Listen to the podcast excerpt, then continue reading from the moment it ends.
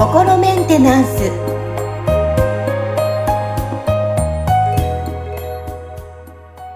はい皆さんいかがお過ごしでしょうか？心メンテナンス。本日もアシスタント三上恵と気候ヒーラーの吉村隆二です。はい吉村さん本日もよろしくお願いしますよろしくお願いします。はいあのなんかこう回を重ねるごとにメッセージもたくさん増えて嬉しいですはいはい。皆さんもっとメッセージ待ってますよ。今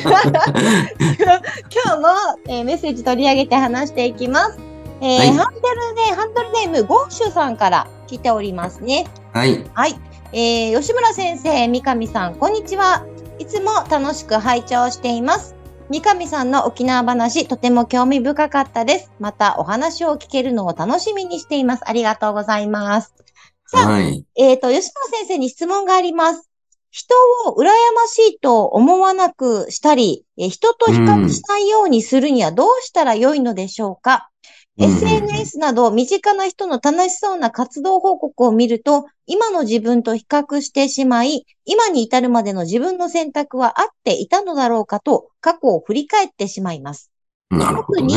はい。うん友人や家族と活動的に行動、特に旅行をしている人に対し、羨ましく思います。それが、その人の生活の一部を切り取ったものと分かっていても、うんそう思います。一方で、平和に暮らしていない人と比べると、自分は恵まれていると思うのですが、人との比較ではなく、自分軸で目の前にある幸せを実感できるようになりたいです。よろしくお願いいたしますと来ています。なるほどですね。うんうんうんうんうん。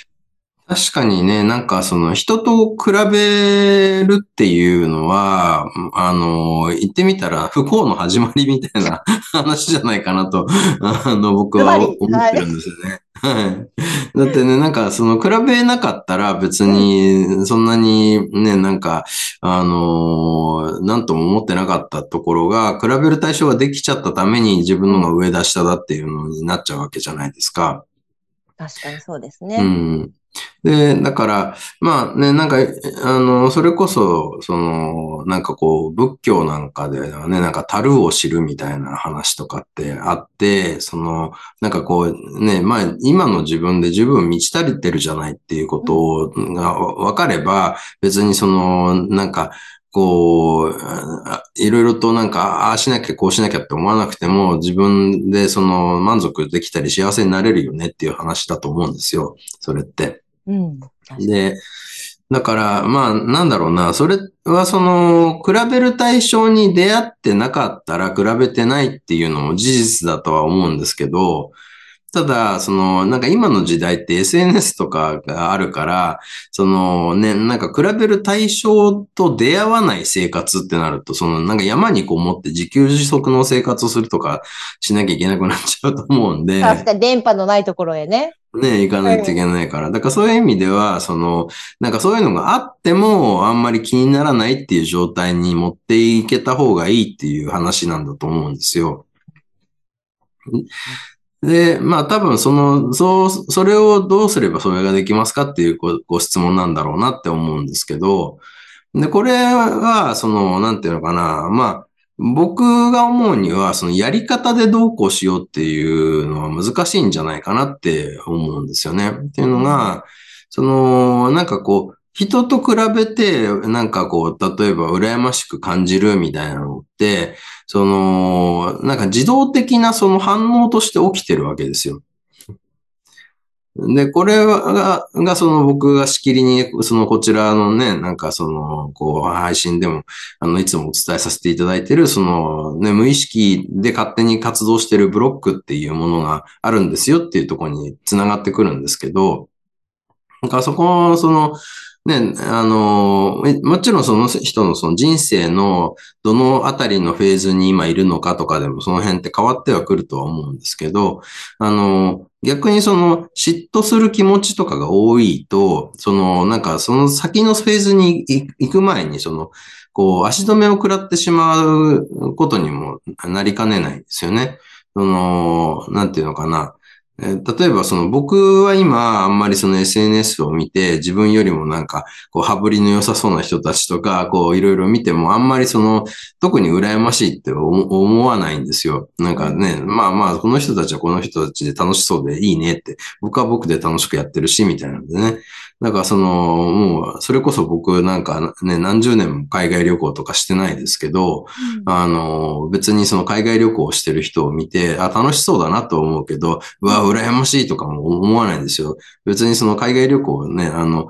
行きたいけど行けなくてもやもやしてるってわけじゃなくて、なんかそもそもそういうなんか機会があんまりななくて、こう行こうって思い立つに至ってないってだけの話で、なんかこう、機会があれば、まあ行きたいなぐらいには思ってるけど、まあ別にすぐ行かなくてもいいやぐらいに思ってる状態なんですね。だから、その、なんかこう、あの、僕がその海外旅行行きたいのに、すごく行きたいのにお金がないとかって思ってたら、多分その、なんだろう、あの、海外旅行行ってる人見た時に羨ましいんですよ。で、はい。だからそこってその今の状態に何か満足ができてなくて、その海外旅行にさえ行くことができたら自分は今のこの不満な状態からこう抜け出して満足できる状態になるはずなのに、みたいなことを思ってるから多分そうなるんですよね。でも実際そんなことはないんですよ。あの、なんか自分がそのね、なんか本当に満足して、その充実してられるかどうかっていうのは、その今の状態にどれだけ満足してられるかっていう、しているかっていうところにかかってくるんで、あの、なんていうのかな、そのこう、多分、羨ましいって思ってるってことは、自分の今の状態が何か足りないって思ってて、それを穴埋めするにはこれ、これをすればいいんじゃないかみたいなのが、この頭の中でそういう理屈が出来上がってるからだと思うんですね。うん。ね、今の自分に満足してないっていう部分がね。そうですね。で、それが、それをやってるのがブロックなんですよ。だから、その、このブロックが、その今、今のままじゃダメだって。お前は今何か足りてないぞ。何かそのために、こう、このね、あの、ぽっかり開いた穴を埋めるにはどうすればいいかを考えろ、みたいな感じのことを言ってくるんで、で、その時に、うん、海外旅行とかってなると、海外旅行行きてーみたいな感じの状態になっていくわけですね。なので、このなんか自分の今、その何かその満足できないっていう、足りないとかっていう、こっちを言ってる何かっていう、このブロックを見つけてクリエリングすると、あんまりそこにこう囚われないで済むようになっていくわけですね。うん。なるほどですね。でも、あの、こう、ゴーシュさんみたいに、今最近やっぱり SNS を見て、そういう人の声って多いと思うので、うん、多分ね、自分にまだ満たされてなかったりとか、そういうふうに見えてくる人も多いと思うので、まずはちょっと自分自身を見つめ直す。そうですね。だから自分の中のね、なんかそういうこう、満たされてないって言ってる何かを、うん。あの、見つけて、そっちを手放すことができると、その、状況が変わらなくても、まあいい、まあいいよねって感じになるんですよね。で、まあいいよねって、今のままでもなんかいいよねってなったら多分その後の方が、その、じゃあ状況をなんかこうもっと、もっと理想的にするにはみたいなことをしやすくなるんですよ。で、例えば僕はね、今の仕事をやるようになって、すごく充実してて、そのね、楽しく日々仕事をしているわけですよね。で、